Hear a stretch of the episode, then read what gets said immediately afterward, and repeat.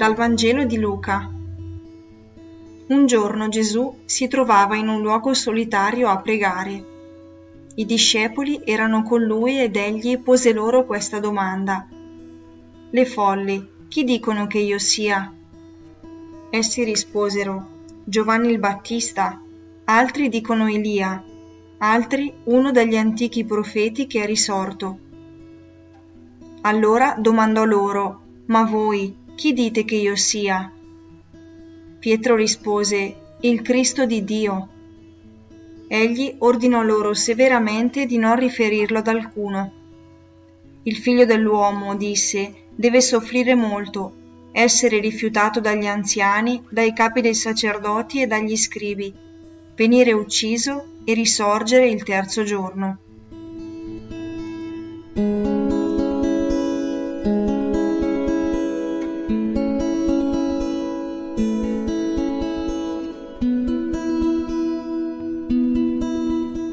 Ancora una volta questo brano di Vangelo mi stupisce. Ma come? Tu Gesù hai bisogno di fermarti in preghiera? Anche tu hai bisogno di chiedere, di essere ascoltato dal Padre? Quando riesco a ricavare nella giornata dei momenti di intimità nella preghiera, mi sembra di ritrovare il giusto equilibrio. Ma non sempre nascono in me domande, o almeno non così profonde come per Gesù. In questo brano interpella i discepoli, prima in modo diremmo soft. Chi sono io per la gente? E i discepoli sembrano pronti. È sempre più facile rispondere per gli altri. Per qualcuno Giovanni Battista, per altri Elia. Ma lui va dritto al sodo e chiede in modo più diretto, ma voi chi dite che io sia? Vuole capire fino a che punto hanno davvero compreso la sua figura Pietro ha il coraggio di rispondere, il Cristo di Dio.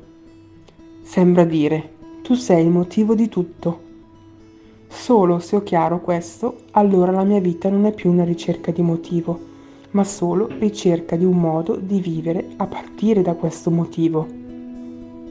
Mi consola sapere che anche i discepoli erano un po' smarriti di fronte a questa risposta, ma la Chiesa, nel corso dei secoli, ha avuto molti personaggi che hanno provato a intraprendere questo percorso e sono i santi.